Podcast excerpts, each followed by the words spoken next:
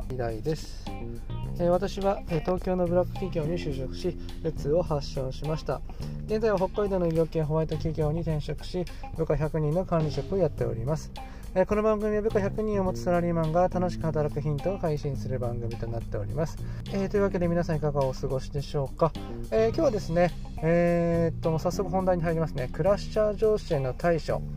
方法ですね。サイコパスな、え7つの特徴についてお話ししていきたいと思います、えー、クラッシャー上司はね部下を物のように扱い潰し殺していく。なぜそんなことをねするのか周りからするとね理解できないこともありますよね。クラッシャー上司は職場で怖がられてどのような扱いをしたらいいのかもねよく分かんなくって。困りますよね。今回はクラッシャー上司の性格や気質について見ていくことにしましょう、え特にサイコパスな部分に部分について焦点を当ててお話ししていきたいかなというふうに思っております。えー、クラシャー上司のサイコパスな特徴ですね。まず1つ責任感がまるでなく、えー、冷徹で感情がない。えー、かなり役職じゃ上が上なんですけれども責任感が全くないですね。ああそれでいいんじゃない？みたいな。俺はそうは思わないけど、えー、君がそう思うならそれでもいいんじゃない？みたいな感じですね。部下をフォローするだするだとか部下に同情するだとかっていった感情がね全くありません。完全なる他人事のように反応することがありますね。はい次、えー、目標がなく、えー、計画性がない。で前後関係を考えることなく思いつきでなんかいろんなことをね進めたりしますね。物事はあまり深く考えないでプロセスや結果に問題があっても嘘をついて言い訳がうまいので結果として何とかなってしまうことが多いですね。時には責任転換をして他人に責任を押し付けることも得意です。え計画性や目標設定が曖昧ですので周りから、まあ、思いつきで進めているように、まあ、見られることがありますね。はい次いきますね。仲間を作りたがるですね。自分の考えを浸透させようと何とか仲間を作ろうとします。ただ責任感もなく計画性もない割に自分の考えを中心にコミュニティを作りたがりますので自分の以外の考えは常識外れとばかりに他人やグループを批判していきます。次いきますね。嘘と言い訳がうまい。まあこれはね本当にうまいと思います。えーと、嘘と言い訳がうまくて周りをうまくね丸め込むことがうまいですね。よく考えてみると意味がわからないことが多く主張も建設的ではないことや言い訳を押し通してしまうことがあります。口先だけであと感じることもかなりありますね。なんとか嘘やごまかしてうまく切り抜けることがねとっても上手です、はい、あとはマインドコントロールしてくるですね。自分の考えにそぐわないものは言葉巧みに洗脳しようとしてきます。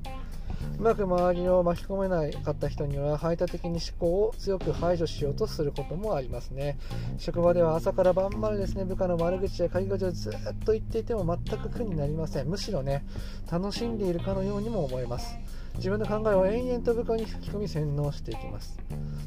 次、えー、マニュアルや基準を嫌う。マニュアルなど正解や不正解がはっきりしてしまうルールを、えー、とりわけ嫌いますね。これは言い訳が効かなくなるということにもありますし嘘がつき通しづらくなるということにもまあつながってくるんですが、ま、つまりですねあやふやに、えー、してしたりねニュアンスで物事を進める方が責任転換しやすくなるからですね、はい、次いきます、えー、人当たりがよくモテるですね。えー、これなんでかわかんないんですけど外見はね平均以上で異性からよくモテることが多いですね、えー、外見はですね、まあ、非常に好感が持てる、えー、すごく優しい印象です。でも内面はバールで別人で長く付き合うとその人にどんどん洗脳されて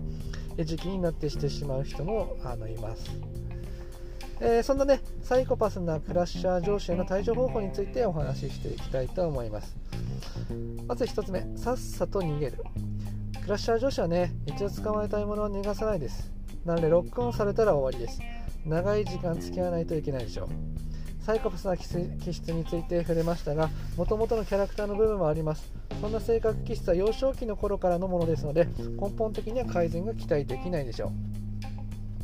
う。なのでうまくつくま使う付き合っていくしかないわけですね。でも今ものすごく辛いのであれば逃げてしまうことも決して悪いことではありません。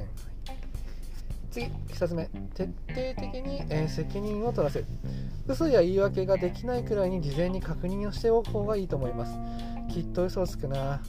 多分うまくいかないことを言い訳にするだろうな、まあ、そんなことがあったらね事前に、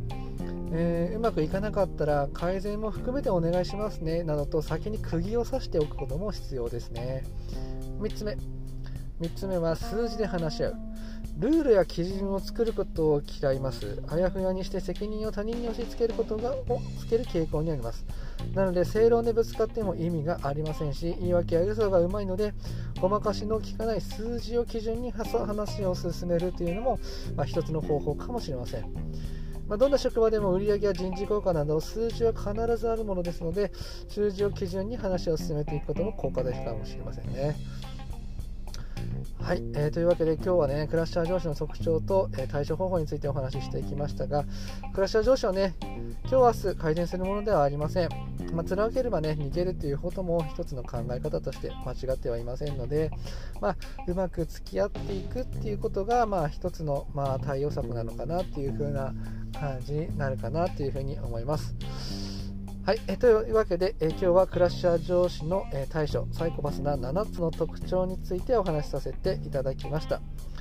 はい、えー、私の作っているブログではもっと楽しく働ける情報を発信していますのでそちらも参考にしてみてください、えー、それではまたお耳にかかりましょう。またね